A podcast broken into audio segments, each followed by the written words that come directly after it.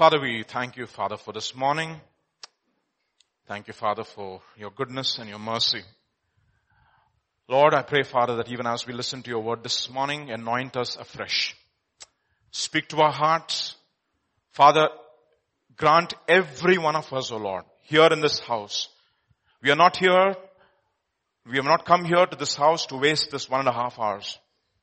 Father, life and death, eternity is at stake in these one and a half hours, O oh Lord. This is a time which will never come back to us again. It is once and for all. And enable us, Lord Father, to, to hold on to every word that you have to say to us this morning.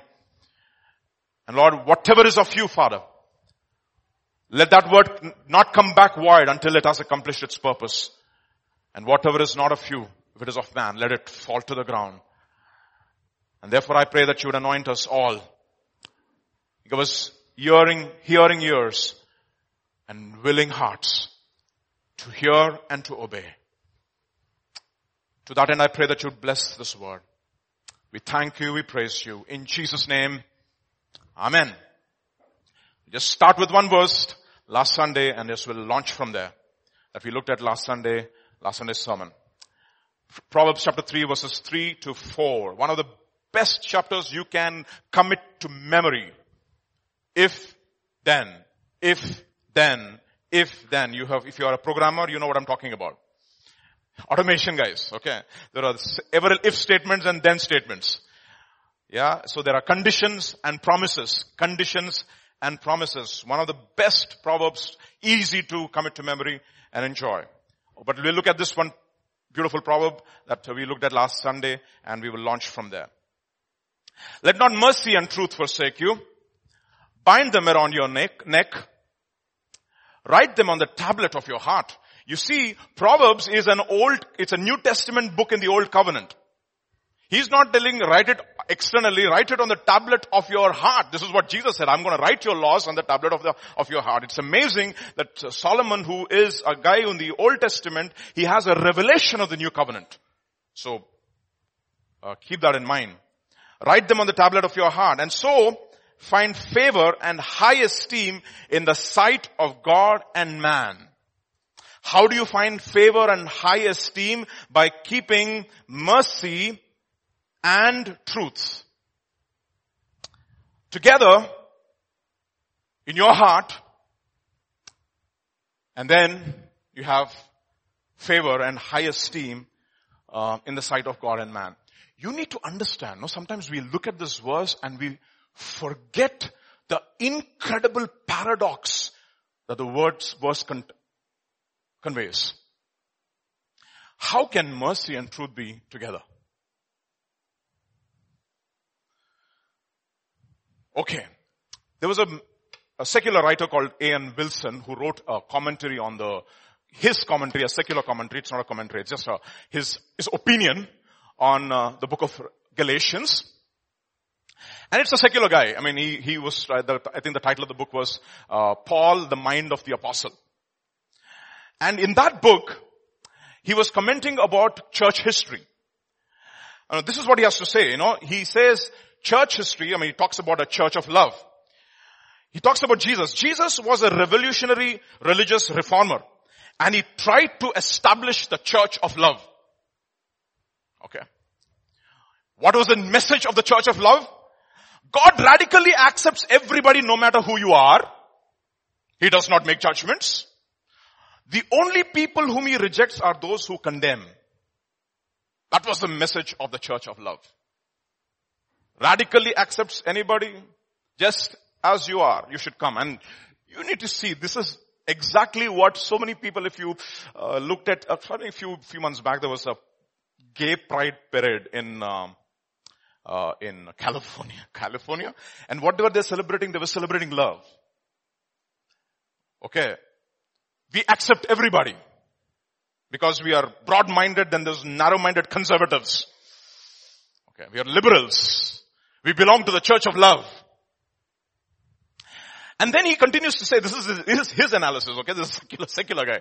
But what happened, his followers came. They said Jesus' followers rejected this, rejected this notion and established the church of law. What was the message of the, of the church of law? God has absolute standards.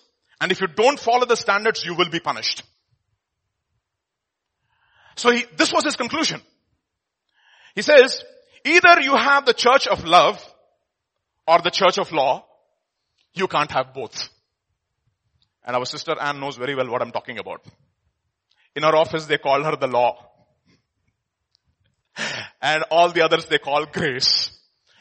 The other, there, there are, there are the liberals and the conservatives in a Christian organization. I don't want to name the name of the organization, you know, because this is going to be aired. Yeah.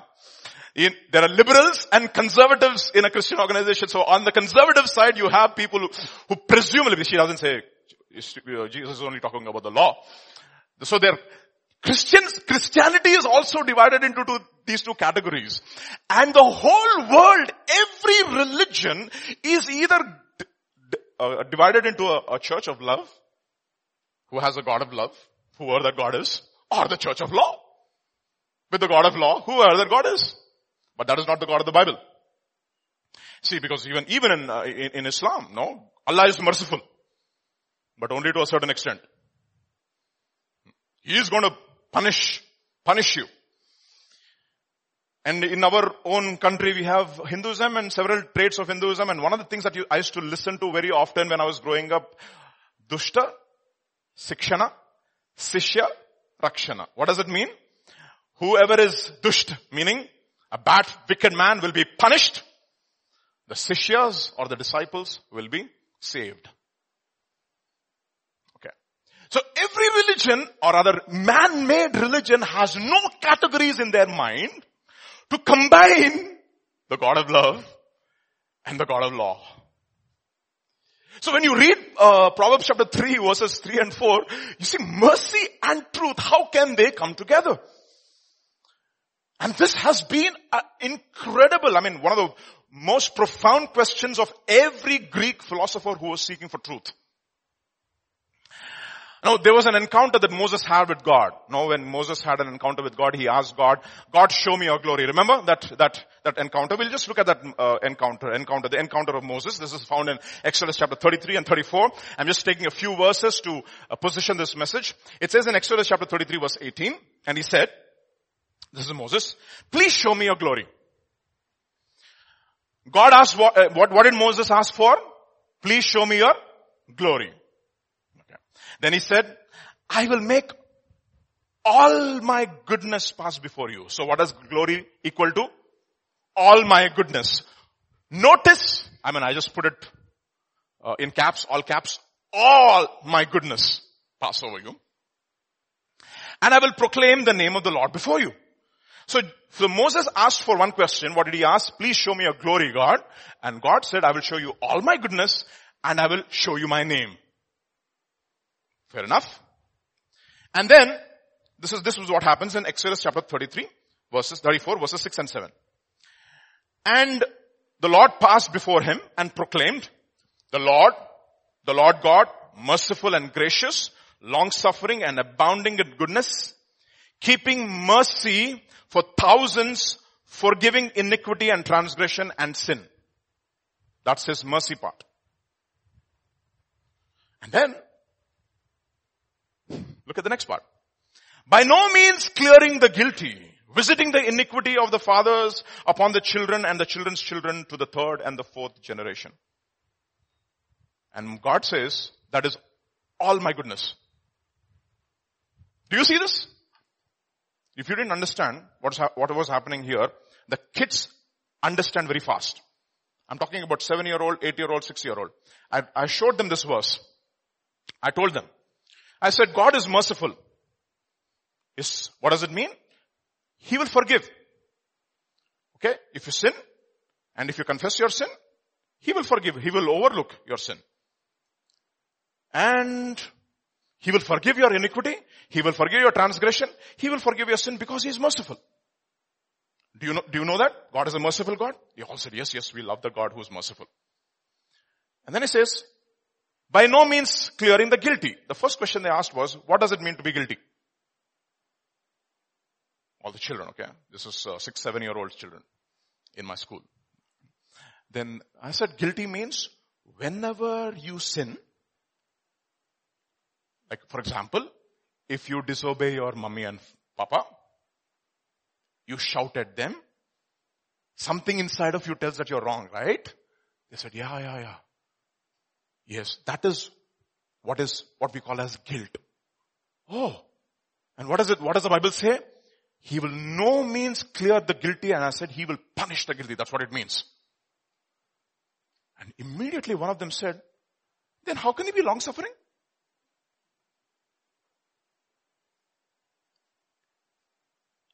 How can he be long suffering and punish the guilty at the same time?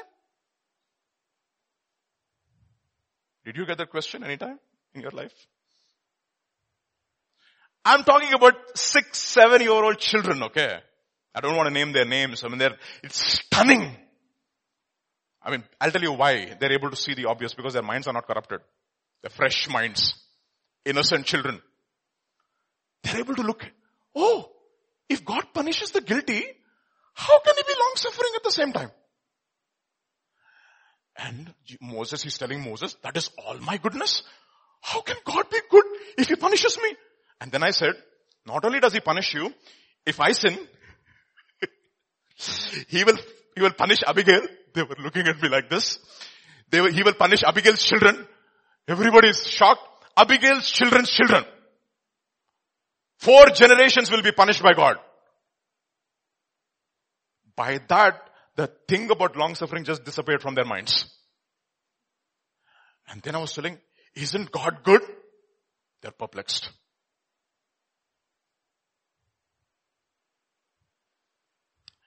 You see, isn't it amazing that we have a church of law and we have the church of love. But only in the gospel we have both the church of law and the church of love coming together. And God says, that is all my goodness. For example, let me ask you this question. If a man is always upright, is always honest, never takes a bribe, never lies, is always fair and gives just punishment or just uh, what judgment to to his people in his office, etc. Will you call him good? Yes or no? Yes, you will call him good. That is an expression of goodness. On the other hand, let us say there is another guy in the in your office who all, also forgives. You know, he is loving. He forgives and he says, he overlooks, okay, let bygones be bygones. I overlook your mistakes, etc. Will you call him good? Yes. Both are an expression of his, of goodness. But the point here is this. Both the expressions of God goodness are unified in God and He punishes the guilty and He does not even overlook the faults.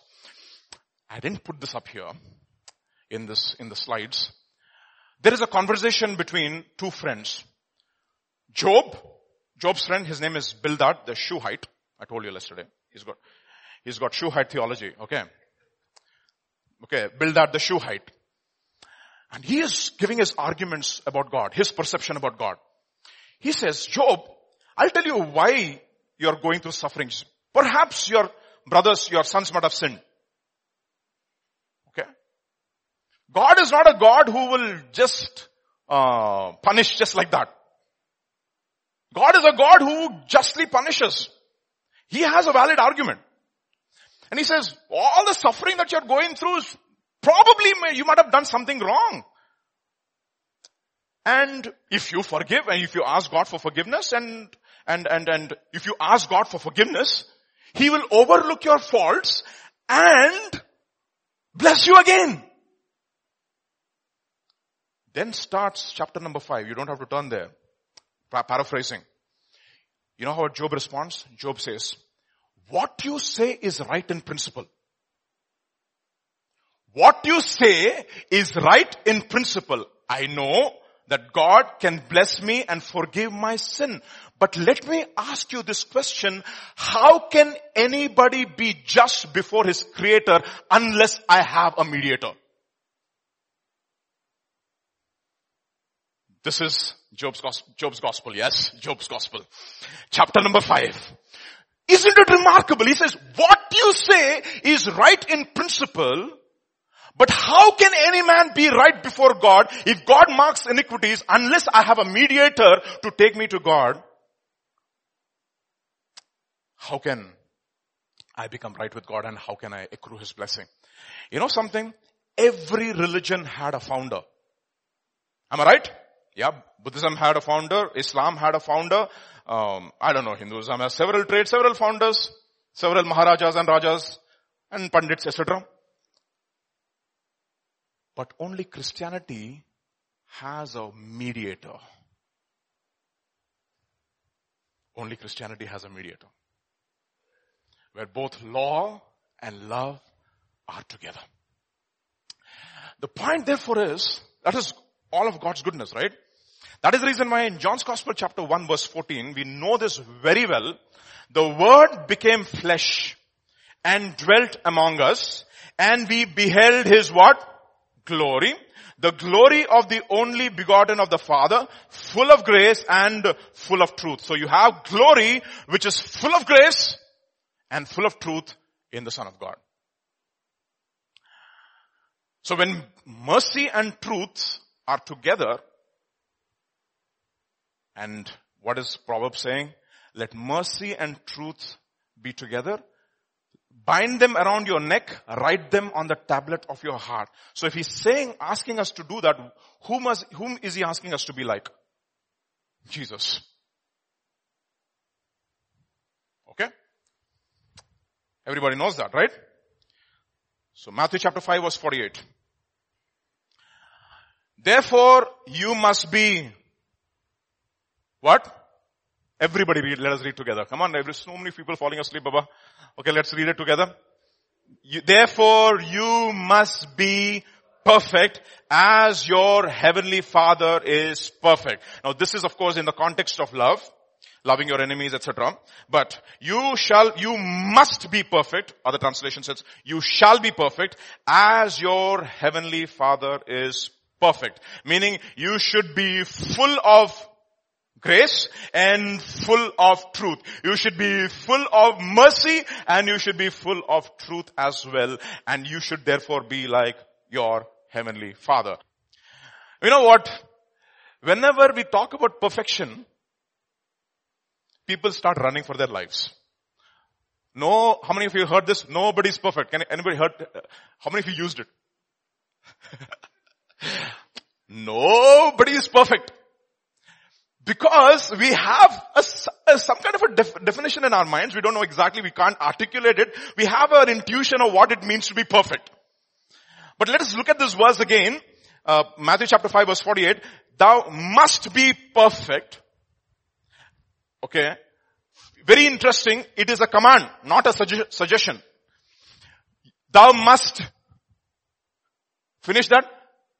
Be perfect. Okay. Thou must what? Be perfect. What does that mean? In, in Christianity, we are not, we are, we are commanded to be, not to do. You understand that? Okay, let me, let, this is exactly what, you know, many times we, we get confused when we hear, hear a very powerful message, you know what, this is our, this is, this, uh, after the sermon is over, the natural question is, what shall we do? Nobody asks how shall we be this? And Christianity doesn't say, you know what, do. No, no, no, no, no. Be and then you will do. And you shall be perfect, not try to be perfect. You shall be perfect. It is a command, okay? So if it is a command, not a suggestion, then we have to take it very seriously. So perfection has two connotations in the New Testament. Two connotations in the New Testament. They're rendered in two ways in the New Testament. First is what we call as mature. Okay, perfect means it's rendered as mature. The same Greek word as rendered as mature. Another place is complete. For example, you have a baby who's born. You don't get two babies. You get, I mean, divided by two. It is an indu, unless you have twins, of course, you have uh, two babies, but you have one baby, one undivided baby, perfect baby. Complete baby. But is it mature? No. You understand? The baby grows slowly. It becomes two years old. A perfect two year old, a, appropriate weight, appropriate height for girl's height, girl's weight. Complete two year old, but is it mature? No. 15 years old, 20 years old, what is happening? It could be complete when it, when it comes to a 20 year old, but maturity levels are also increasing and most of the time, guys especially by the time that they are 30 years old, see, 30 is the age most guys settle down in their minds. That? Till 30, you are like a go-getter. You're taking risks. you know, you, you need to understand, all, especially in labs, no? All professors are after young researchers. I see that in my own lab, no? But there was a one, one sharp researcher, very young guy, very brilliant, uh, was, was my co- colleague some time back. He was about 22, 23 years old. He finished his BTech. Sharp guy, brilliant guy. By the time he finished his BTech, he had one publication at a robotics conference. Okay. And then he was contemplating uh, going abroad and, you know, doing his PhD, his master's, etc. But my prof, you know, he said, I want this fellow. But you know, you need, you need to understand the funding in India for robotics is not that much. Okay, what he gets, uh, let's say in a university abroad, he'll get absolutely nothing when compared to what he gets abroad. But my prof is like, he wants him. You wouldn't believe what my prof did. He went to the hostel and waited outside his door till he opened it. Please, Arun, join my lab. Please, Arun, join my lab. Please, Arun, join my lab. Please, Arun, join my lab. Literally begged him. And that guy was, he was like, sir, what, what do I do? Okay, sir. he just joined the lab and he finished his PhD in four years. And he was one of the youngest robotics PhDs from Triple IT. I think he is by far the youngest robotics PhD from Triple IT. And he went for his, uh, for his postdoc to Israel. And he does his postdocs in one of the uh, uh, Israel uh, universities, you know. But, you know, he's traveling all around the world now. He's traveling everywhere. He's still not settled. Okay, still under 30 now. I think he's just turned 30 recently. Till 30 you're still all over the place, a lot of Josh. By the time that you're you're 30, you know what happens? Something happens. Uh, some kind of a maturity comes. You know, John the Baptist was about how many years old? 30 years old when he went into the ministry. How, how much, how, how old was Jesus? 30 years old when he went into the ministry. 33 and a half years old when he was offered as a sacrifice. He was a blemishless, complete, mature, blemishless sacrifice on the cross. How was he growing? He was growing in wisdom and in stature, finding favor with God and favor with man. Slowly, he was increasing in completeness and he was also increasing in what? Maturity, both.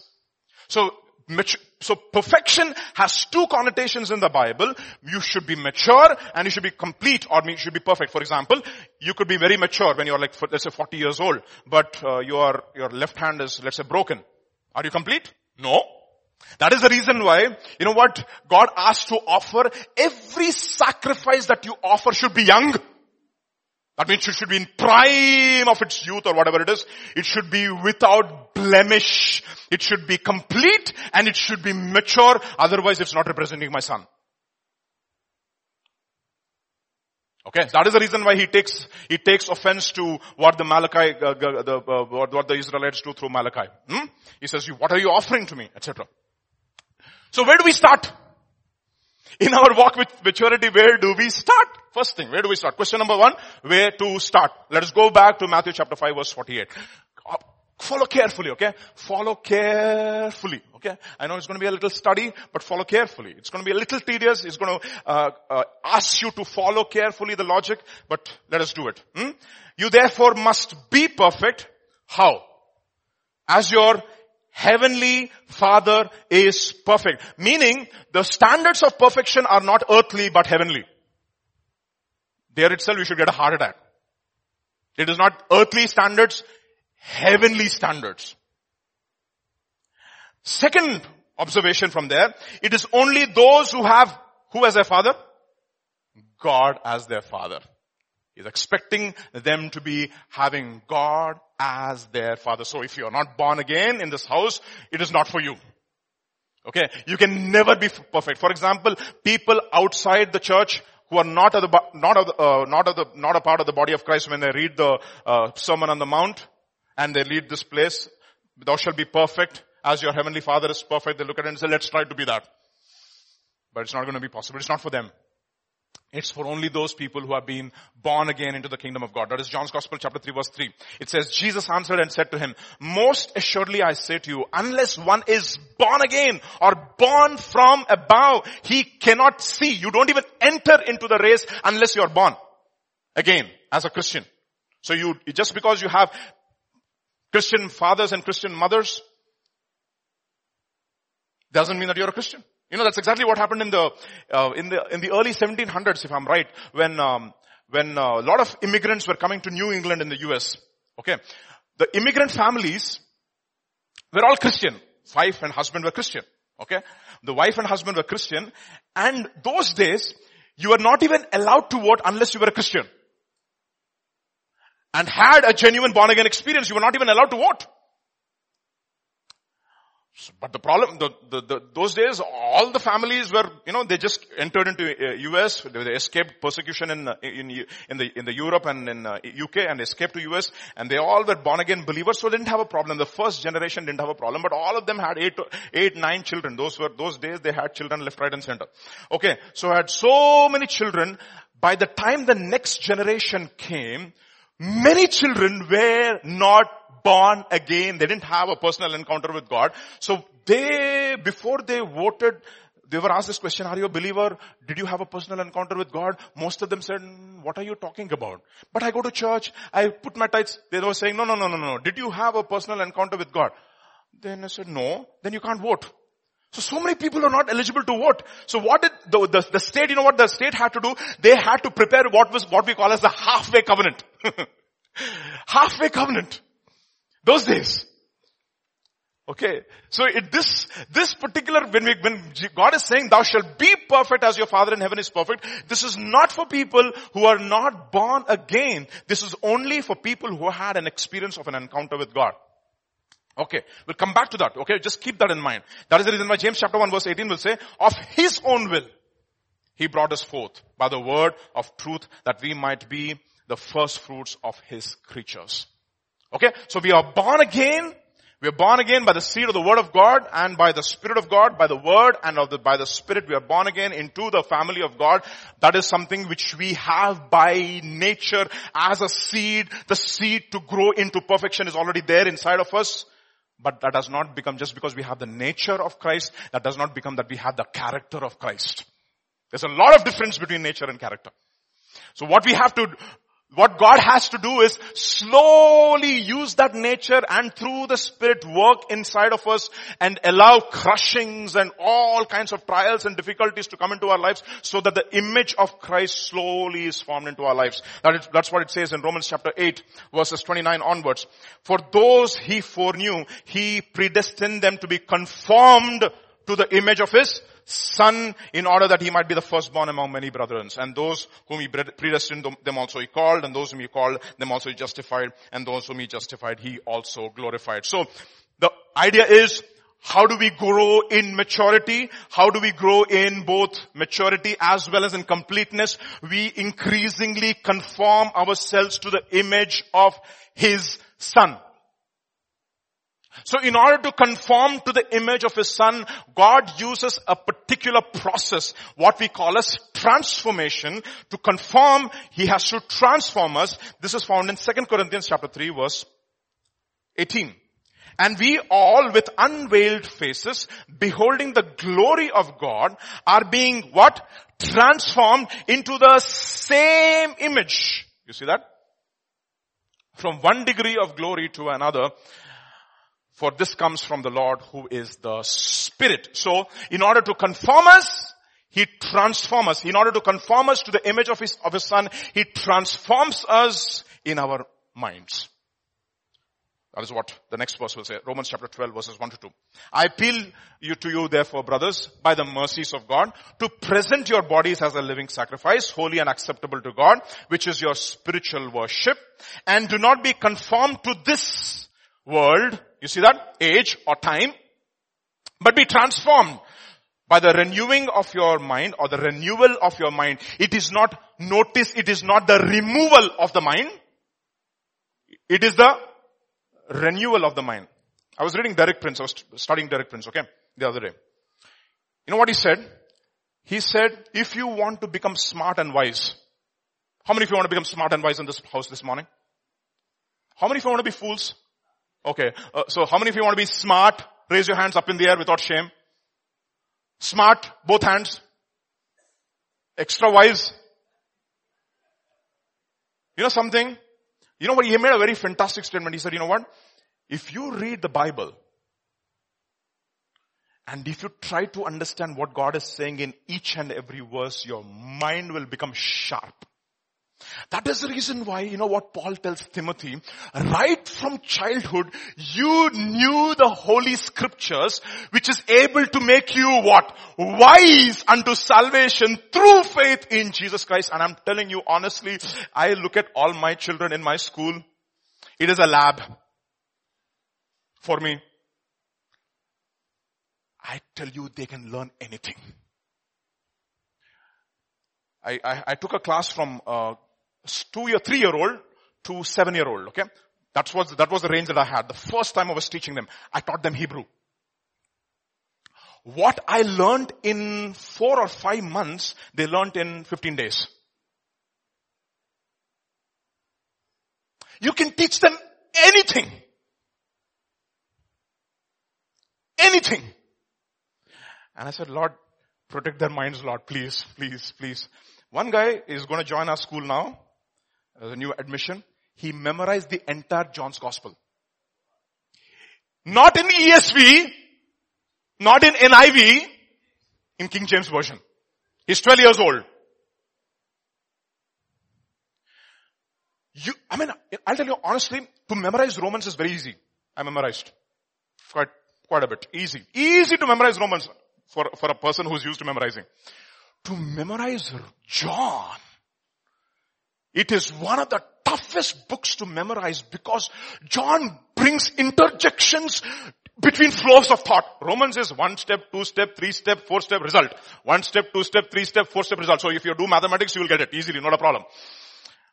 But if you read John, John is, you know, he's like a honeybee, okay?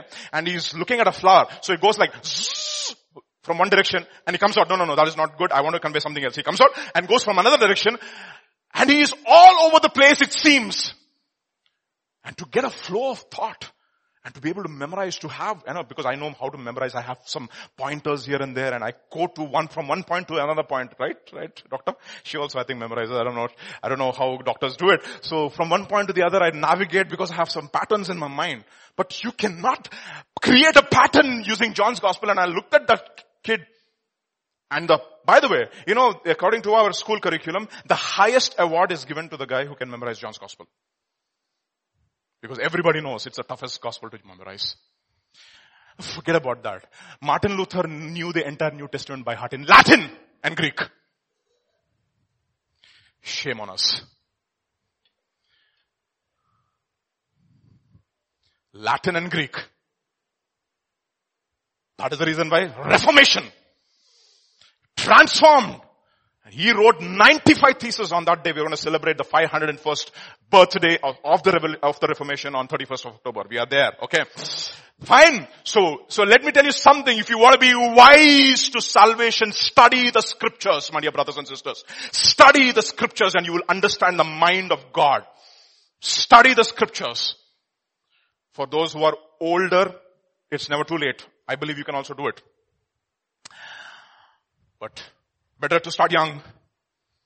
Can you imagine by the time that, that kid is like what, 15 or 16 years old and he knows like, let's say Romans and Ephesians and everything in his mind and he's able to understand it. You can, can you know the kind of mindset with which he'll be going into university? They'll be stunned. They'll not be able to gainsay the wisdom that this guy has, this guy has. I believe that is how Daniel was. He was a man of wisdom. You know why God blessed him? Because he kept to the Torah. By the way, this is just um, not a part of my script, but the Jewish guy, by the time he's 13 years old, he knows the entire Torah by heart. No wonder they have the highest per capita number of Nobel laureates from Israel, from the Jewish nation. Okay? So that is, those brains are there. Okay, so you, you need to understand, you, you, you get wisdom in this world also. So if you want, don't forget about worldly, uh, heavenly wisdom. If you want worldly wisdom also, study the scriptures. Study the scriptures. Understand the logic. Your mind will expand. You, you know what? There's some kind of a confidence that comes into your heart. Just because you know scripture. I believe that is God. Okay? So, transformation happens by not conforming to this age. You know, what happened is so many people, even in Christendom, they're trapped in time. They're trapped in time. They're not eternal beings. They are time beings. When will I get married? When should I get married? Etc. Etc. I'm telling you, I'm going to approach 40 very soon. I don't know, 40 years of my life just went like that. I was remembering 20 years back, I was in BTech. My God, it's over, man. It's finished. It's just gonna finish like that. And many of us, we are so trapped in time and the now. I want things now. We're not eternity focus. How many of us are eternity focus? How much should I earn? How much money should I make? How, nobody thinks about, this is church today, this morning. How many of you were fired up for church this morning? Fired up for church. Think about it, no? Once a week, set apart for God. So, do not be conformed to this, to this age, but be transformed not by the removal of your mind, but by the renewal of your mind. So that you will have the mind of the creator. Mind of the creator. You know, I was uh, listening to, uh, what's his name? John MacArthur the other day, and he was talking about, he was reading a book called Rocket Men. so he's talking, he was uh, studying about these rocket scientists. In the 1960s, America launched a probe to orbit the moon. Okay, so when they, they, when they had to launch the probe, a probe to orbit the moon, they used a particular uh, technology called catapulting. You know, we, even Chandrayaan, our ISRO also used it. Uh, remember ISRO uh, had a, had this world record of launching the maximum number of satellites, 101 satellites in one, one go. You saw the video? Breathtaking video. Okay, but this, this, I mean, and John, John MacArthur says, Earth is moving at the speed of 20, I mean sorry, moon is traveling in the universe at the speed of 25,000 miles per, per hour. Can you imagine the speed? 25,000 miles per hour. And for this probe to get into the earth's, into the moon's orbit, it has to catapult itself at the speed of 26,000 miles per hour. And all that is made possible because there is a law called gravity. Because God is in control. You know what he's saying? That mind which put stars into space, you know, it says uh, in, in, in Genesis, and he made the stars also. That's it, one sentence. How many stars? He made the stars also. And he knows them by name. Can you imagine that mind of the creator? That mind you and I can have? Can you know that? How much we are blinded to stupid things in our, in our, in our lives? Stupid movies. Stupid fights. See that? We're trapped in time, my dear brothers and sisters. Okay. Let's move on. You have some young engineers coming up. Hmm. Okay. I, I know, I, I, I put, I gave eye contact, okay? That's you. Alright, so, but how do you get transformed?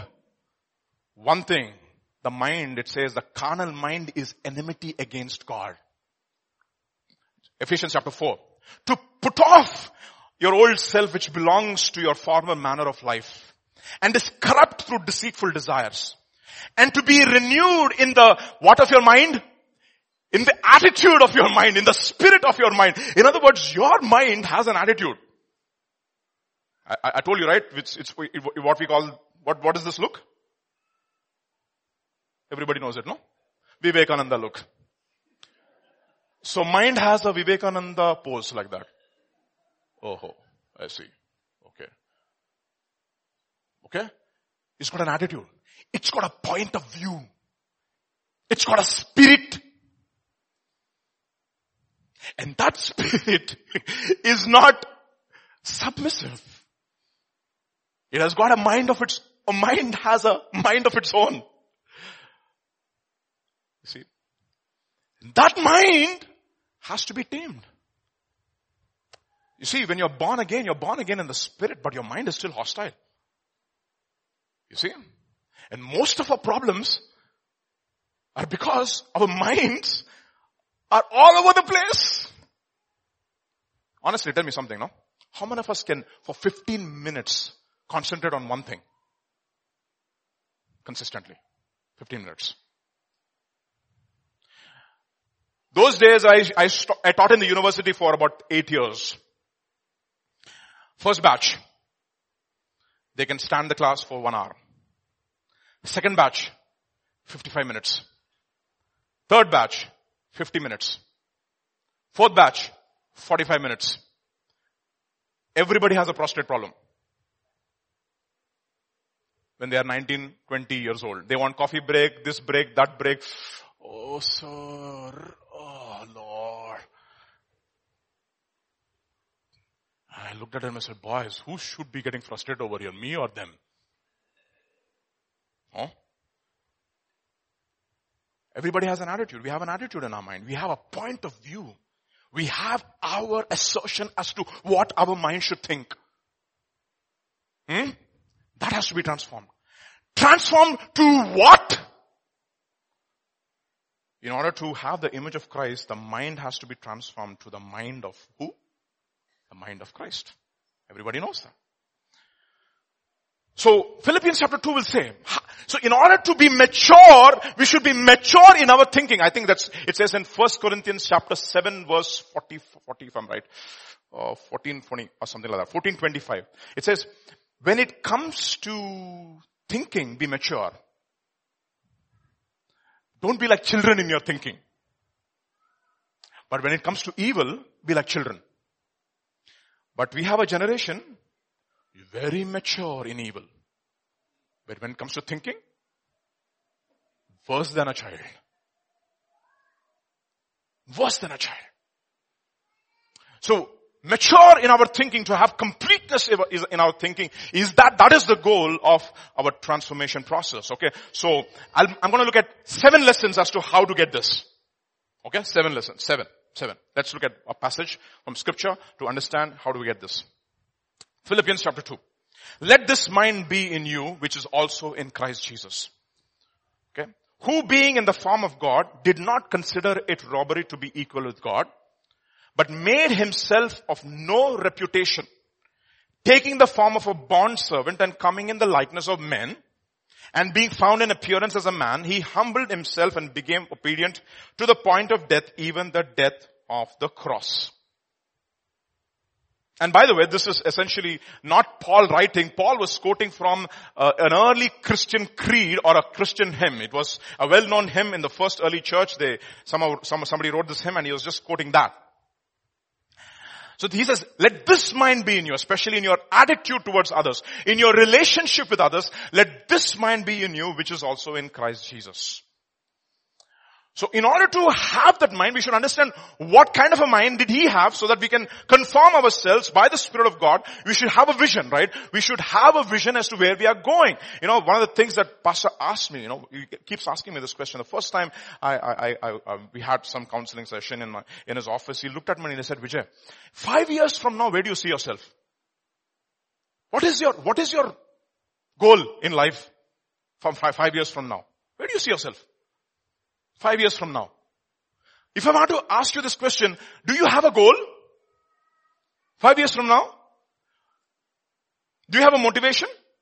You know, uh, if you look at uh, some of the uh, guys on uh, on YouTube, fitness gurus in the YouTube, okay? So they, they, they, I mean, I was also wanting to get a little fit these days because, uh, yeah, I'm bloating in different directions, yeah. So the, the guy looks at, looks, I mean, the, the guy who's actually uh, doing this training, he look, he says, how do you see yourself? What is your goal? How much body fat do you want to have? How much weight you want to lose? What is your motivation? Where do you see yourself? And, and it's a very interesting thing. Everybody knows, right? To gain weight, it's easy. You don't have to do anything. You just exist. You'll automatically gain weight. Okay? Put, put away weight, especially your tires. Oh, what toughest things to do. Okay. So, this is important. So where do you see yourself? I mean, that is of course physical. Where do you see yourself? Do you have a goal in mind as to where you want to see yourself? Let's say one year from now, a few months from now. Do you have a goal? So if you ha- you should have a goal. What are you aiming for? Are we aimless? Are we some people beating the air? We don't know where we are going. That is the reason why it says in Proverbs, without vision people what? Perish. And we need to have a vision. What do we want from God? What kind of a mindset? What should I even aim for? Is a question, right? So let us aim for certain things. How did Jesus have this mind? And how can, what kind of a mind did Jesus have? And how we can have that kind of a mind. First, Jesus gave up his rights.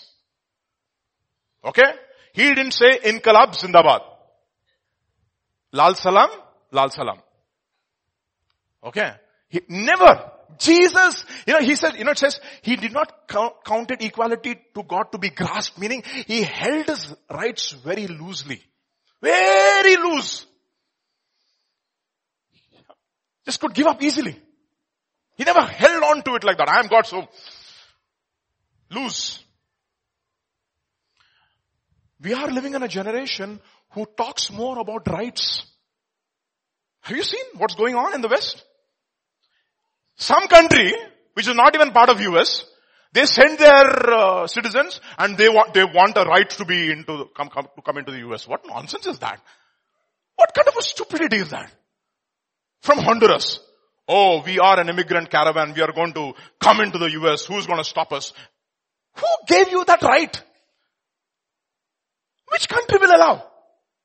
And you know, can you imagine if no country is even actually even talking about it? Because I know many Indians in Canada who took refugee status. Running away from what? Oh, we are refuge. Refuge! I know a guy who was my neighbor in Canada. He claimed refugee status. I said, where, what were you running away from? Vikram Singh. Call me Vicky. Okay. They'll change their names, okay? my, name, my name is Sukhwinder Singh. You can call me Stuart. Something like that, okay? So, they, they, they, they claim, uh, what do we call as what status? Refugee status. We are refugees and we have a right into your country. Who gave you that right? It's interesting. They say India persecuted us and therefore we came off here. They're not Christians by the way. Okay. India persecuted us so we are here. And after they get the permanent card, they go back to the Indian embassy to get a passport also. Amazing. We have a, we have a entire generation which is fighting for rights and nobody talks about, you know what, responsibility. Nobody talks about that. Everywhere you go, we have a right. This is our right. You know what Jesus says? I gave him my rights. All my rights are gone. That's what he told, right, Peter? Peter, put away your sword. If I do not, if I ask my father, will he not send legions of angels? Should I not take this cup my father has prepared for me. Don't you know that I have given away my rights? How many of you have given away your rights? Hmm? Look at what it say, Paul says in 1 Corinthians chapter 9 verse 12. If others share this rightful claim on you, do not we even more? Nevertheless, we have not made use of this right, but we endure anything rather than to put an obstacle in the way of the gospel of Christ. You know, one of the first things pastor, pastor told me, you know, he told me when he was going to mission trips abroad, especially, he would not take a single offering from the ch- churches over there. He would work with his own hands. You know why? He would tell me, you know what? If we go there and if they give money, if we accept money, they're not going to accept my message.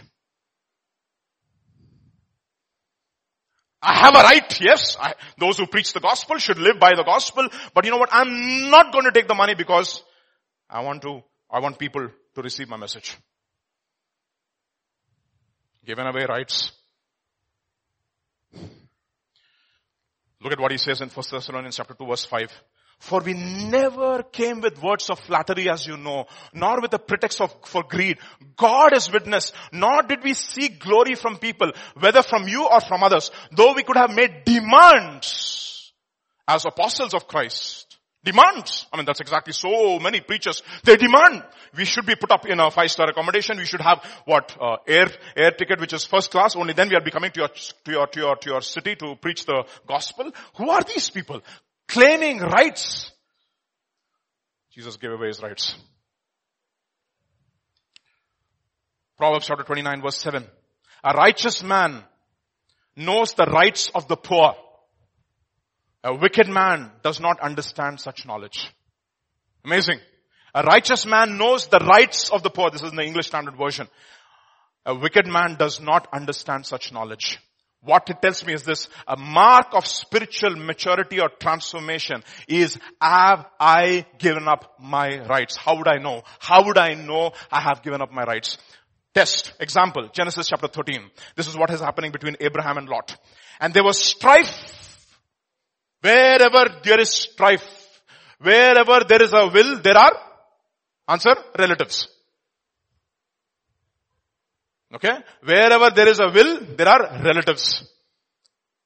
They are all, have you seen a lot of movies, no? How much did he give you? Nothing. That was my right. That's exactly what Adonijah said. Adonijah was a man for rights. It was my right to get into the throne, but you took it. Satan demands rights. Look at what happens. And there was strife between herdsmen of Abraham's livestock and herdsmen of Lot's livestock. At that time, the Canaanites and the Perizzites were dwelling in the land.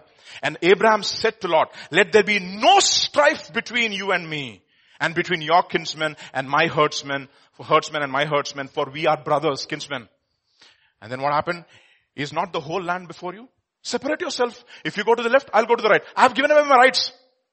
You take the first choice. Can you imagine the maturity of this man? And I've seen in churches, in this city, fight between two factions in a church. They're t- taking over the church office. You know what they do?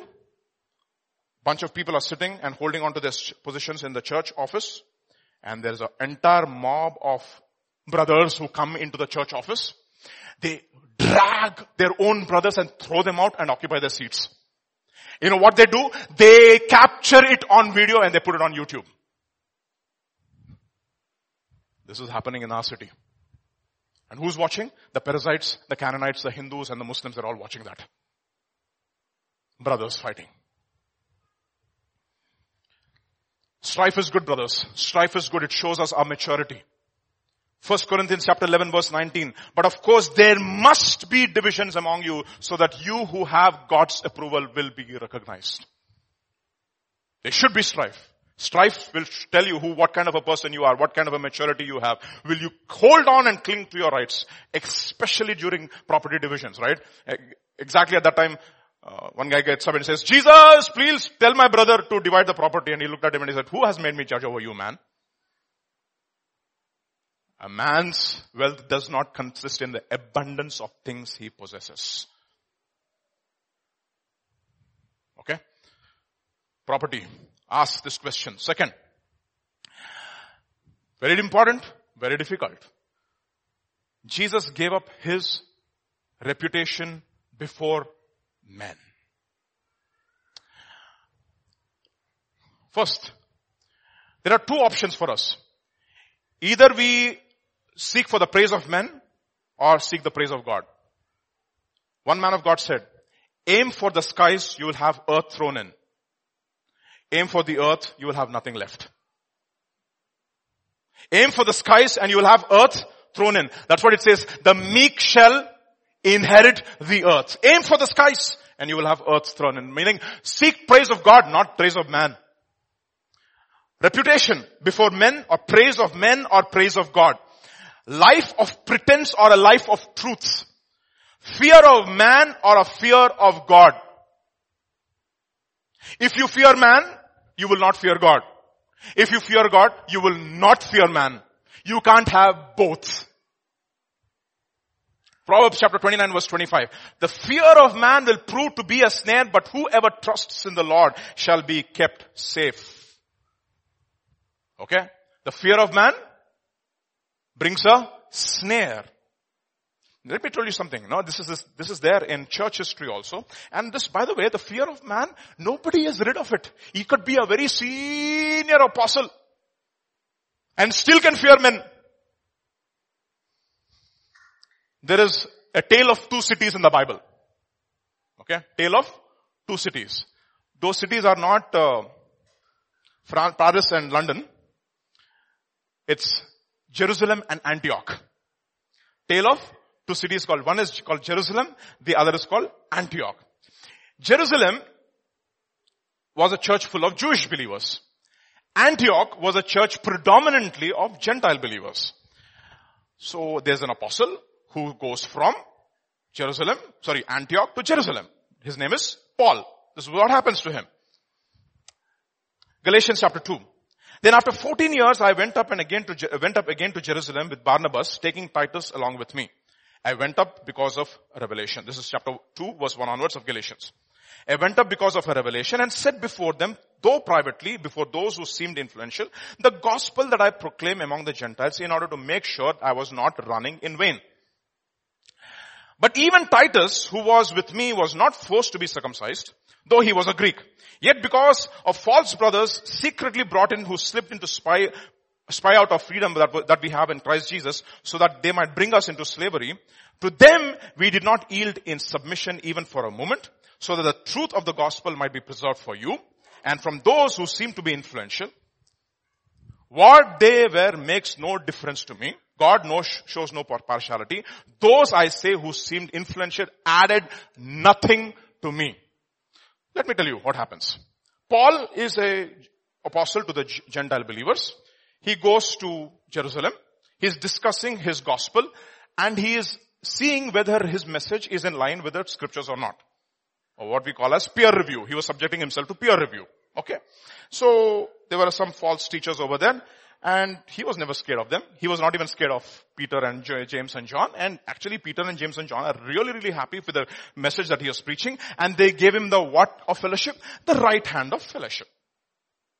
Then what happens? Next time, one another brother from Jerusalem church to visits what? Antioch. His name is Peteru. Okay. Okay. Our Peter is here uh, we have a very interesting, we have a small child called Joanna. How many of you know Joanna? Joanne, Joanne, sorry, not Joanna, Joanne, okay? Very, very smart. She went and asked Peter, Peter, are you the Peter from the Bible? Peter looked at her and said, yeah, that's right. And she looked at him and said, are you the same Peter who denied Jesus three times? Peter got a shock of his life. He said, oh, no, no, no, no, no, no, no. Okay. Out of the mouth of babes. Okay, smart I, I can never get over that, okay. I could just never get over that. Okay. So, Peter has a problem. Peter fears man. Now he goes to From, uh, from Jerusalem to Antioch. So what happened? When Cephas came to Antioch, I opposed him to the face because he stood condemned. For before certain men came from James, he was eating with the Gentiles. But when they came, he drew back and separated himself. Why? Ah, fearing the circumcision party. what will they think? I was a kosher eating Jew. I don't eat pig. Now I'm eating something here. Will they think that I'm non-kosher eating? I'm become unclean now. So I should, you know, what he actually was doing very diplomatic, you know, very diplomatic. I was imagining this, okay? For example, let's say Hannah and I are having food, okay? And I'm, I'm Peter and Hannah is a brother in the church, a sister in the church. So I'm eating with Hannah and I suddenly see brothers from James church coming and I looked at Hannah and I looked at them and said, uh, okay, Hannah, uh, just a minute, okay? Uh, I'll just come back in a few minutes, okay? Hold my chair and slowly got up and everybody got the message. Apparently. Okay. Everybody got the message, even Barnabas, who was Paul's co-worker, not from Jerusalem church, from Antioch church, who was Paul's co-worker was looking at this and he also got the message. Diplomatically, slowly they got up from the table, but not under Paul's watch. Not under Paul's watch. I'm telling you honestly. You know what? Pretense is one of the most difficult besetting sins to get rid of. It is one of the most difficult. And I'll tell you why, because our entire generation is built and based upon pretense. And we celebrate pretense. We give awards for pretense. That's what you, the word hypocritos. The word actor comes from the word hypocritos. Greek hypocritos. People who wear masks.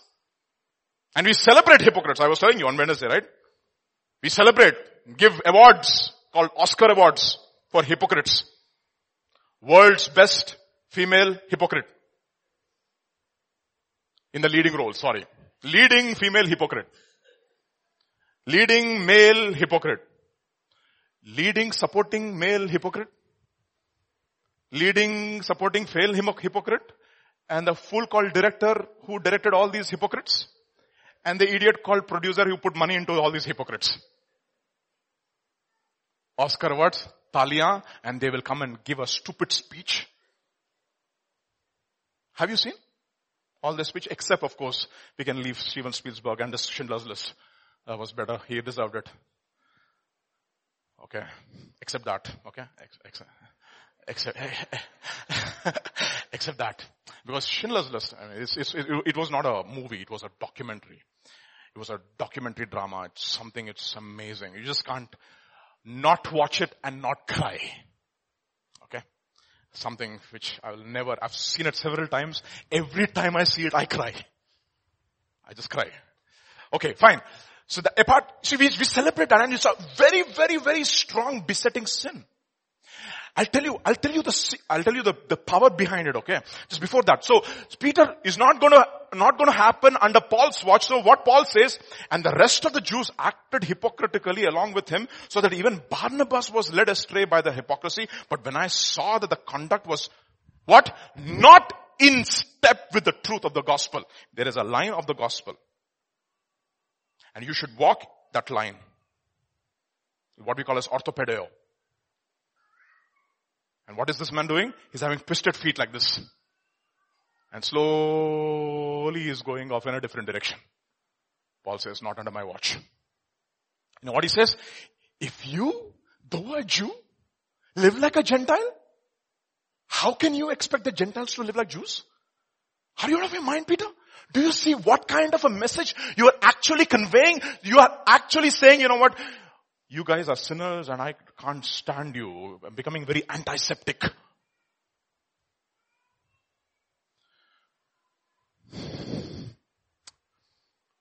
Who's this? Barnabas. You know, Barnabas was always this encourager, no? He's called the son of encouragement. That's his name. Son of encouragement. chalega. Encourage him. There was a guy called Mark. Mark was Paul and Barnabas and co-worker. In the second missionary trip, Paul said, I'm not taking Mark, this fellow ran away. Barnabas said, no, no, no, no, no, we should give him a chance. We should give him a chance. We should encourage him. No, no, no, this is a mission trip. Please, Baba, we are not taking him. Please, please, please. And they had such a heated argument about that. You know, Bible is absolutely clear, no? They had an argument. Paul, Barnabas took Mark and went away. Paul took Silas and went away. They had they had, they divided themselves completely. And after that, you don't even hear about Barnabas. That's interesting, by the way. Very interesting. Barnabas is over. The son of encouragement. You know why? I'll tell you. Tim Keller says this very, very interesting thing. He says, compromise is the besetting sin of encouragers. Compromise is the besetting sin of encouragers, meaning all people who compromise, you know what? Are chalega, chalega. It just overlook. You know why? Because they have compromise in their hearts. That is the reason why they're able to overlook. They don't take stands. They don't take conviction. They have no strong convictions. Look at what John Piper says on this, okay? This is really powerful, saints. Look at what he says. I want you to, want us to look at this carefully, okay? The sheer beauty and power of Christ's resolve to suffer for me instead of putting up a front to save his skin shames me in my fear of man and my inclination to play the hypocrite in order to avoid suffering. You know what Christ could have said? Oh yeah, yeah, yeah. I, mean, okay, yeah, I'm not the son of God. Okay, just leave me. He could have said that. He could have said that. Or he could have used his power. He could have said, are you the son of man? I am. They all went flat on their backs. He could have said that, but you know what? He never allowed himself to do that. He allowed himself to be shamed. Not because we can play the hypocrite. Not because we can pretend. Center your life on Jesus and His gospel and the root of hypocrisy will be severed. You see that? Hypocrisy is such a powerful, in, insinuating, very subtle, very, very, very subtle. You, ha- you have to be very, very careful and discerning about yourself. You should judge your heart severely about this. Because it can come in different, different, different ways and you don't even recognize.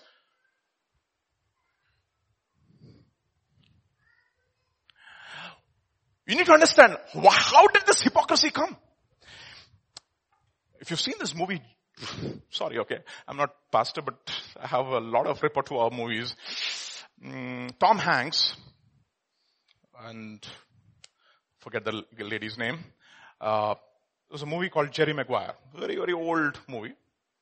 In that movie, he, he makes a, in the finals, one of the final shots, okay, he looks at his wife that he marries and he looks at her and he says, you complete me. Very romantic. Okay. Was nominated for the Oscars, I guess. I don't know. But definitely a blockbuster those days at least. You complete me. Let me tell you something. Nobody can complete you. Only God can. Let me show you. At the heart of every false gospel or teaching is the fear of man. At the heart of every false gospel or teaching is the fear of man because false gospel puts up something else albeit the repu- reputation of men. You should have the reputation of men otherwise you will not feel complete. Jesus Christ is not sufficient. Jesus Christ plus something else that is sufficient. You know, one of the struggles that I had when I, before I came to full-time ministry, right? I don't have many publications when compared to my peers. I have a PhD in robotics, but when it comes to my peer group, I don't, I don't have many publications. They have, their resumes are much, much better than I. And before I came to full-time ministry, I was like, Lord, I come to ministry, but you know what? If I have sufficient number of publications, when I leave, I will have a justification. Oh yeah, I finished this. I will feel complete. And I can then come to ministry. And one of the struggles that I have, no? So one day I just called my boss randomly and it's very interesting how God uses people from the other side to rebuke you. I called him up and we were having a discussion and he said, sir, sometimes I miss research. And he said, Vijay, sometimes you miss research. Sometimes I miss being a pastor. I don't know why I'm doing research. You know, this man has 150 robotic publications. 150. One of the most prolific researchers in, in India. Okay. You should see the way he works. Still, something deep down inside, he says, I still don't feel complete. Something else. You know what? What does false gospel teach? It, sh- it says, you know what? You need Jesus Christ plus something else to complete you. That gives you justification. But that something else becomes your savior, not Jesus. It could be your husband. It could be your son or your daughter.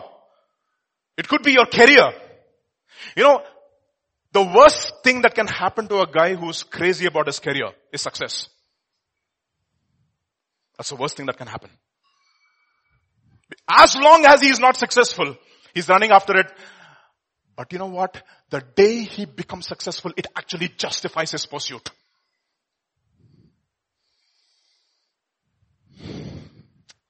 I mean, I've seen that in relationships too, especially girl and boy relationships, no?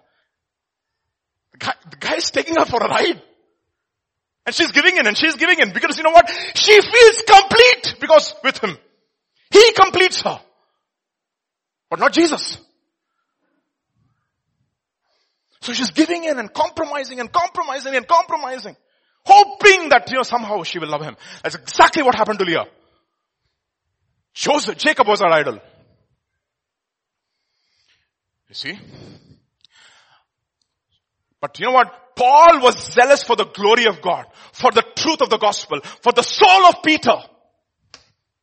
And the other younger and weaker brothers before, therefore he confronted Paul or Peter. You see, mercy and truth have to go together. Look at what Tim Keller says. Look at what this, this is powerful, okay? If you love without speaking the truth, you're not loving. And if you Okay, forget. If you love without speaking the truth, you're, you're not loving. And if you speak the truth without loving, you're not speaking the truth. Amazing! If you love without speaking the truth, you're not loving. If you speak the truth without, without loving, you're not truthing. You're not actually speaking the truth. You know why? Because you're af- afraid of hurting that person or hey, what will happen to him if he gets hurt? I'll lose him. I don't want to lose him. I don't want to lose her. I don't want to lose my reputation before, before men. That's the reason why he says, as we have said before, so now I say again, if anyone is preaching to you any other gospel contrary to the one you have received, let him be accursed. Why? Because at the heart of every false gospel is the approval of man and not of God. Is the approval of man and not of God. Thank you, Peter. And he says, if I'm try, still trying to please men, I should not be the servant of Christ. Okay? You saw that? That's what happened to Samuel, uh, Saul. First Samuel chapter 15. I feared the people and therefore I obeyed the voice. I feared the people. And you know what, you know what Paul say, uh, Samuel says? It's witchcraft. It's interesting, right? Look at this. I just made a small graphic here for us. This is you under the influence of false gods and demons before you got saved. Then what happens? You receive the true gospel. And then you belong to the true God. Am I right? Yes? On the other hand, if you receive the false gospel, where do you go back? Back to false gods. Do you see that? Back to square one.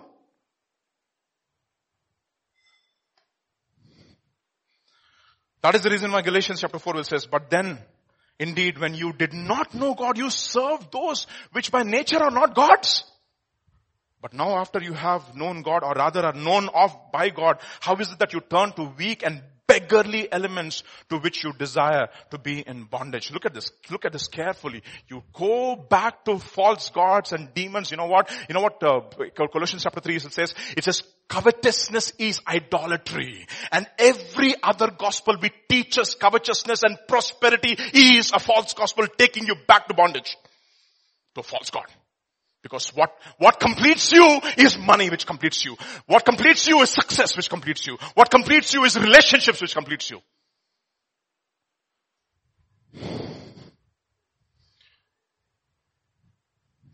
Fear of man leads you to sin. Fear of God keeps you from sin.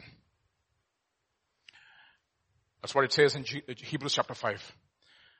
Who in the days of flesh when he had offered up prayers and supplication with vehement cries and tears to him who was able to save him from death and was heard because of his godly fear. And though he was a son, yet he learned obedience through the things, things that he suffered. You see what?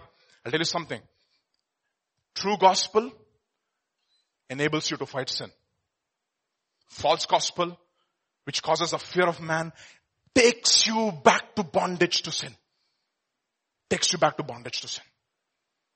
Ask yourself this question, no, today, am I overcoming sin? Am I more victorious in my, in areas in my life where I used to experience defeat? Am I more, more calm and more composed? Or am I less angry, more patient, less lustful, more giving? Think, think, think, church. First Peter chapter 4, therefore, since Christ suffered for us, in the flesh. Arm yourself with the same mind, for whoever has suffered in the flesh has ceased from sin. That he no longer should live the rest of his time in the flesh for the lusts of men, but for the will of God. Why? For we have spent enough of our past lifetime in doing the will of Gentiles when we walked in lewdness, lusts, drunkenness, revelries, drinking parties, and abominable idolatries. Idolatry is a good thing which has become a best thing. And the best thing which has become a idol. An idol which has become a demon. And a demon which has led into bondage. Good thing which has become a best thing. Best thing which has become an idol. Idol which has become a deity, whatever. And a deity which has become a demon behind it. And it is now controlling you controlling you. So many people are not able to give, you know why? Because they have no assurance of salvation. They're still trying to complete themselves to some other thing and some other people. Okay. So Jesus lived for the reputation of God and not the reputation of men. Third, Jesus became a bond servant. Jesus became a bond servant. What is a bond servant? Who is a bond servant? Those days, no? After you served your master for several years and you loved your master like anything, you would say, master, I love you so much. I want to become your bond servant forever. You know what the master used to do? He used to take him to the door, pierce her, all. And he, that, by that time, God he was telling your master, you have my ear. I listen to you only. Look at Jesus. I'm juxtaposing two verses, Psalm 40 and Hebrews 10. Psalm 40. Sacrifice and offering you did not desire. My ears you have opened. Who's this? Who's this? Jesus. What does it say in the New Testament? Hebrews chapter 10. Same verse repeated. Hebrews chapter 10 verse 5. This is Psalm 40 verse 6. Therefore when he came into the world, he said, this is Jesus, Sacrifice and offerings you did not desire, but a what? Body you prepared for me. Peter, get up. Peter, get up. He has my ear and therefore he has my body. I have his body. Come here, Peter. Turn back. Sit down. Listening to me. Hearing. He, I have his ear and therefore I have his body. Who has your ear? I'll tell you. Sister, you know that girl, that sister who comes to our school, to our church? Oh, her husband, they're having many problems in their home. చాలా problems ఉన్నాయంట మ్యారేజ్లో pray చేయండి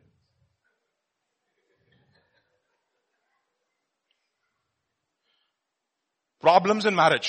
Please pray. that sister will call another. Why am I using sisters? Because it's Titus, it says Titus, okay? Titus uses the word sisters. Okay. So I'm using Titus as my background, okay?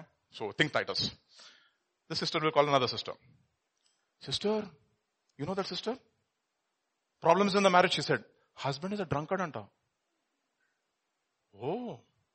That sister will call another sister. You know, problems in the marriage. Husband is a very bad person, drunkard, he sleeps around. Oh. By the time the whole circle is over, the entire story is messed up. You know what has happened? Who has your ear? Satan has your ear. He has become the accuser of the brethren. He accuses day and night before God. Who has your ear? Who has your ear? Satan has your ear. Therefore Satan will have your tongue and Satan will have your body. You know what Jesus said? Morning by morning, you wake me up and I did not turn back. My ear and therefore my body is yours. My ear and therefore my body is yours. That is the reason why you know what Paul will say? Paul, a bond servant of Jesus Christ, called to be an apostle. What am I? Bond servant first, apostle second. Second Peter chapter 1 verse 1. Simon Peter, a bond servant and an apostle of Jesus Christ. How many of you want to be bond servant? Anybody? Okay, very difficult. There are two kinds of bond servants by the way. Okay, Bond servants also there at categories, Baba. Not everybody is a wholehearted bond servant. You know that? I'm not saying it. Let me show you. I don't have to say that. Let scripture speak for itself. Two kinds of bond servant. Deuteronomy chapter 15. You shall remember that you were a slave in the land of Egypt and the Lord your God redeemed you. Therefore I command you this thing today. And if, if, and if it happens that he says to you, I will not go away. This is your servant. I will not go away from you because he, read that, loves you and your house since he prospers with you. Then you shall take an awl and thrust it through his ear and he shall be your servant for ever. That is bond servant category one. Category A. A category. You want to see B category bond servant? Okay, let me show you a B category bond servant. That is also there in scripture. If his master has given him a wife, ah, oh, and she has borne him sons and daughters, the wife and her children shall be her masters. And shall, and he shall go out himself, meaning after the years have been over as a slave, he can, he can go, but the wife and the children will be his masters. Then what will happen? But if the servant plainly says, I love my master, I love my wife. I love my children. Please let me not go free. Why does he love his master? Because he loves his wife. Because he loves his children. You know what Jesus said? If you can't hate your wife, if you can't hate your children, if you can't hate your father, your mother, even your own life, you cannot be my disciple. This is bond servant category B. So which category of bond servant do you are? Do you have any other? So that's what I'm saying. Who completes you? You see, this is, I love my master, my wife and my children.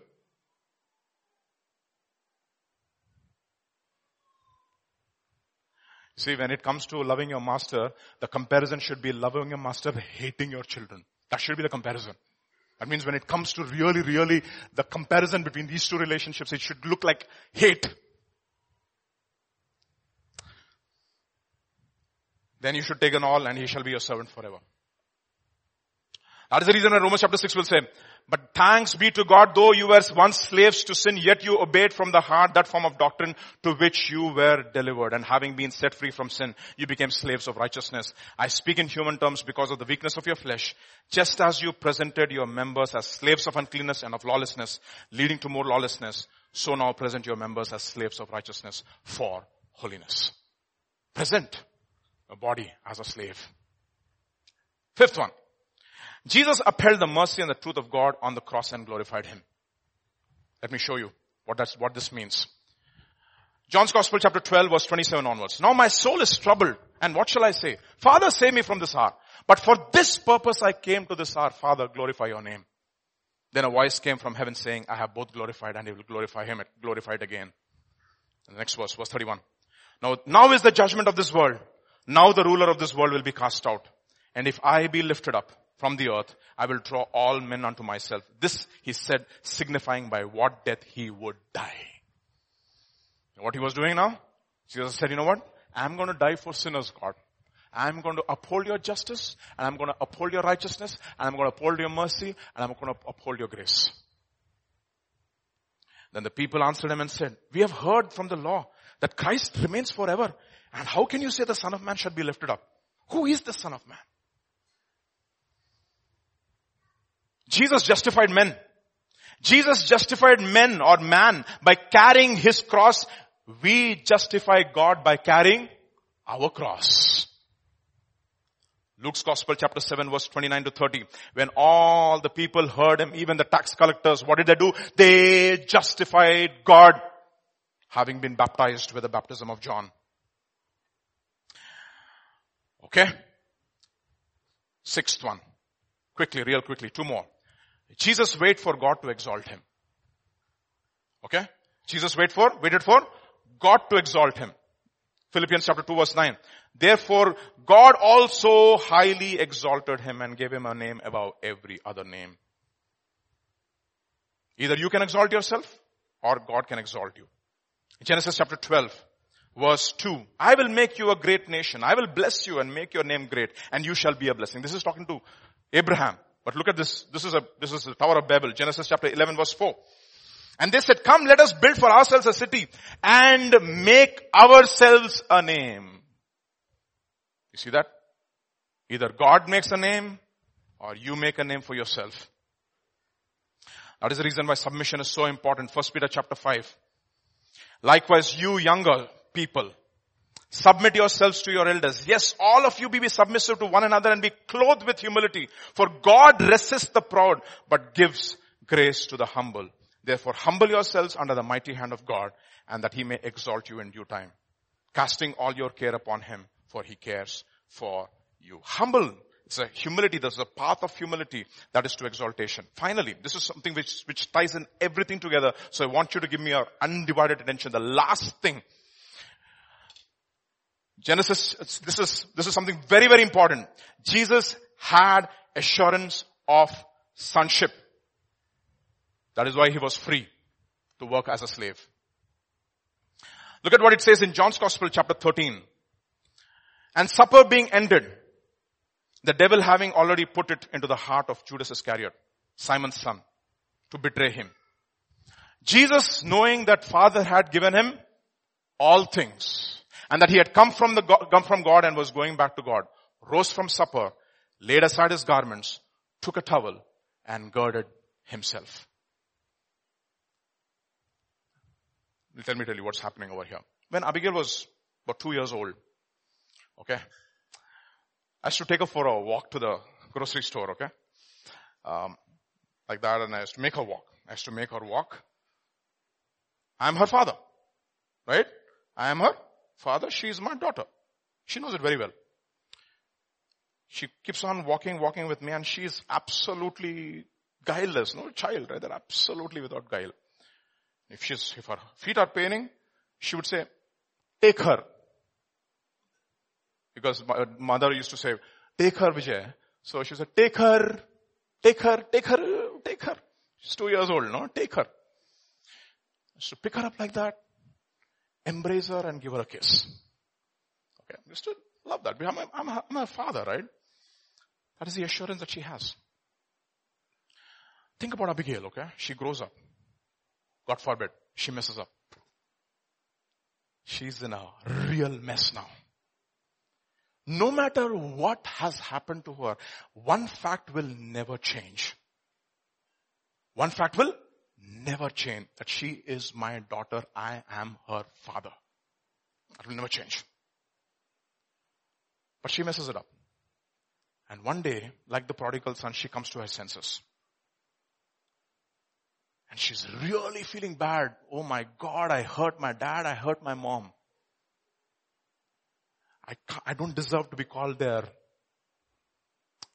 daughter anymore or a son anymore. Let me go back to them. I'll tell them, you know what? Dad, mom, I don't deserve to be called your daughter or your son. Make me like one of your hired servants. You know what she's implying? make me like one of your hired servants. Let me clean my life up first. Let me make a little money as your apprentice. Give back at least a little so what I stole from you or what I squandered from your wealth. And then we'll talk about sonship. That's what is going on in her mind. She still has the attitude of a slave. But the father looks at her you know what the father does? Runs. She has rehearsed everything. You know, by the way, they did, did the prodigal son drama in GTLC, okay? They rehearsed their dialogues left, right and center. So they know their dialogues pakka biblically, okay? So they rehearse the dialogue and this fellow is, he's rehearsing his narrative. Even before the narrative is over, you know what does the father do? embrace and kiss. You see, you see, the fact that I am your father is never going to change. Never going to change. Never. You see, if I'm genuinely a father, I'm not looking at anything. I'm just looking at her heart. Oh, she can, she just came back. Bring the fattened calf. But look at the other guy. He was also a slave, working for his father, but he was never a son. Both were slaves. They were never sons. They were slaves trying to become son. Jesus was a son who became a slave. You know why he could become a slave? Because he knew, you know what? Just because I am doing this is not going to change my relationship with my father. It's not going to change my relationship with my father. You know, when I look at our church, I know so many of us have never experienced a father. You know what it says? God sent his son so that we could have the full rights of sonship, Galatians chapter 4. And he sent the Holy Spirit into our hearts so that we can call him what? Daddy. You know when God, you know when Jesus called him daddy?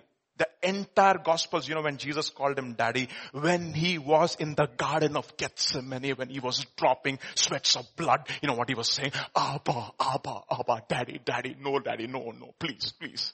I can't do this. I can't do this. You know why? He did that all so that we could have the assurance of sons and we can experience the kiss of the Holy Spirit so that we can call him Abba Father.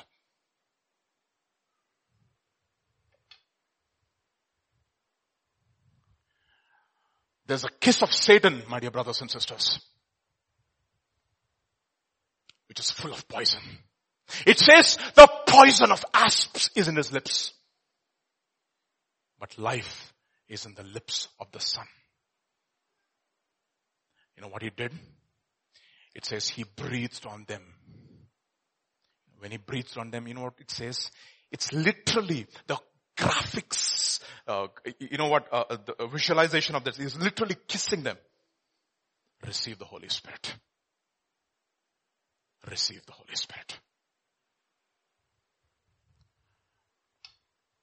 If you experience the kiss of the Holy Spirit, you have the assurance as a son. You know, after you have the assurance son, you know what you're gonna do? You're gonna do anything. You will never murmur. You will never complain. You will never argue. You will never say this is low profile job. You know why? It is because it is, this is your father's what? House. And you will take the whip if necessary. How many of you have, how many of you are actually sons in this house this morning? How many of you are slaves? I'm telling you honestly, most of you are slaves. Most of you. And including my, me sometimes, I'm a slave. I'm a slave of people's opinion. I don't have the assurance that I, that I'm, it's too, good to be true. Too good. Know what it says in 1 John chapter 3 verse 1? Behold! What? What manner of love the Father has showered upon us that we should be called what? The sons of God. The sons of God. Now don't get too much with the gender. Sons of God, why is he not calling daughters of God? He also says bride of Christ. And then what should men think? He says virgins, what should men think? Okay, so this just don't, these are all what we call as, what is that? Anthropomorphisms. that is theological terminology to make you understand in human terms how God relates to us. He relates to us as a father. And Jesus our elder brother, Jesus our bridegroom. And you know what? Song of Solomon says, let all the virgins kiss him. That is the word proskuneo, worship, to kiss the Son. This morning, if you have experienced the kiss of the Holy Spirit, kiss the hand of the Son and worship Him. Not here, when you go back home. And then you will worship Him with trembling and rejoicing. You will worship Him and also rejoice in trembling. You will love Him you will adore him and you will fear him. Not because you are afraid of him, you are afraid to offend him. Because you bear his name. And he is your son. He is your father. Question this morning, do you have the assurance of the son? Tim Keller in his book, The Prodigal God, look at what he says and I'm going to stop here. The son intends to say, father, I know I don't have a right to come back into your family. But if you, if you apprentice me to one of your hired men so I can learn a trade and earn a wage, then I could at least pay off my debt. And you know what? You can never pay back father's debt. It's too big for you. Forget about it. The elder brother was angry. You know why? Because now he has to share his inheritance with his brother. He's angry. Jesus, our elder brother, you know what he said? He says to the Laodicean church, the most compromised church, you know what he says? If you overcome, you can sit with me on my throne and you can reign. I don't have any problem sharing because I just because I'm sharing it's not going to change my stand. God is a father. He wants to have many children, unlike fathers today. Want to have only few children. Children are not a burden to father. As many children, let them home, let them come home. This morning, come back home, my dear brothers. You know, everything that you experience in your life while you're struggling because you do not have the assurance of being a son or daughter of the living God. Behold what manner of love the Father has shown upon us that we should be called the sons of God and the daughters of God. Experience the kiss. Call him daddy. Call him daddy. You know, in the old covenant, daddy? What are you talking about? He's God. Forget about that. He's going to embrace you and he's going to kiss you. Doesn't matter how much you messed up. You can still come back. Once you come back, once you have the assurance, you know what will happen? Automatically you want to please him, you want to love him. And you will have a lot of mistakes. Now, Zac Poonen gives us very interesting, beautiful example. I have a daughter. Just imagine, no, she's what, my daughter is like, what, let's say five years old. She writes a letter to me. Okay? She writes a letter and she gives it to me. Uh, will I say, in the handwriting, will I say that? No. I just love her. All her handwriting and it's nonsense. When she grows up, if her handwriting is like that, then you can ask. But at her level, she has just expressed herself. I'm not going to look for grammatical errors. You know why? You can come to the Father because He completes you. You can never be complete without Him. He justifies you. You can be complete because He has completed you. That is the genius of Christianity. How many father, how many sons in God's house this morning? Shall we all stand? All sons and daughters can stand this morning. All sons and daughters of the living God. You know what? It's difficult for me to preach this. You know why? Because I'm a guy who was like a go-getter. What is the son-father relationship? No, no, no, no, no, no. Come on. No, it's, it's like, uh, very difficult for me actually to comprehend. But I look at pastor, no? His, today is his 21st birthday, you know. I can tell something about him. This is what I learned. I'm closer to him than you. Closer. I'm not closest. Okay? He's not my buddy buddy. Yeah? So he's, I respect him a lot. But one of the things I've seen, I've seen a father in him. Father I should, I can respect. You all call him Papu. Have you ever seen me calling him Papu anytime? I don't get too familiar also because I know who he is. I'm not saying that you shouldn't stop calling him Papu. Okay. it doesn't mind. But the thing is that, you know what? Paul says, you know, you have thousands of teachers because you have no fathers. But in Christ Jesus, I begat you. I went through birth pangs for you. You know what birth pangs means? Men don't have any experience. You don't tell your pregnant wife, honey, I completely understand what you're going through. Don't ever say that. Well, but Paul, but, but Paul could say that. You know, once children come, finished. Game over for you. Life changes. That's exactly what happened to Paul. You know what Paul says? Galatians I came to you and I became one like you so that you can become like me. To the Jews, I became like a Jew. To the Gentile, I became like a Gentile. To the barbarian, I became like a barbarian. To the unwise, I became like an unwise. To the wise, I became like a wise so that I can, I can win a few to Christ. I want to be a father. We have a father. We have a father, really honest, honestly. I, I, mean, it's no exaggeration for me. I'm just not exaggerating at all. We have a father. Very few fathers. In our church, I'm telling honestly, young men, don't just be young men. Aim to be a father. That's a different experience altogether. When you become a father, life changes. Game over. All your ambitions are gone.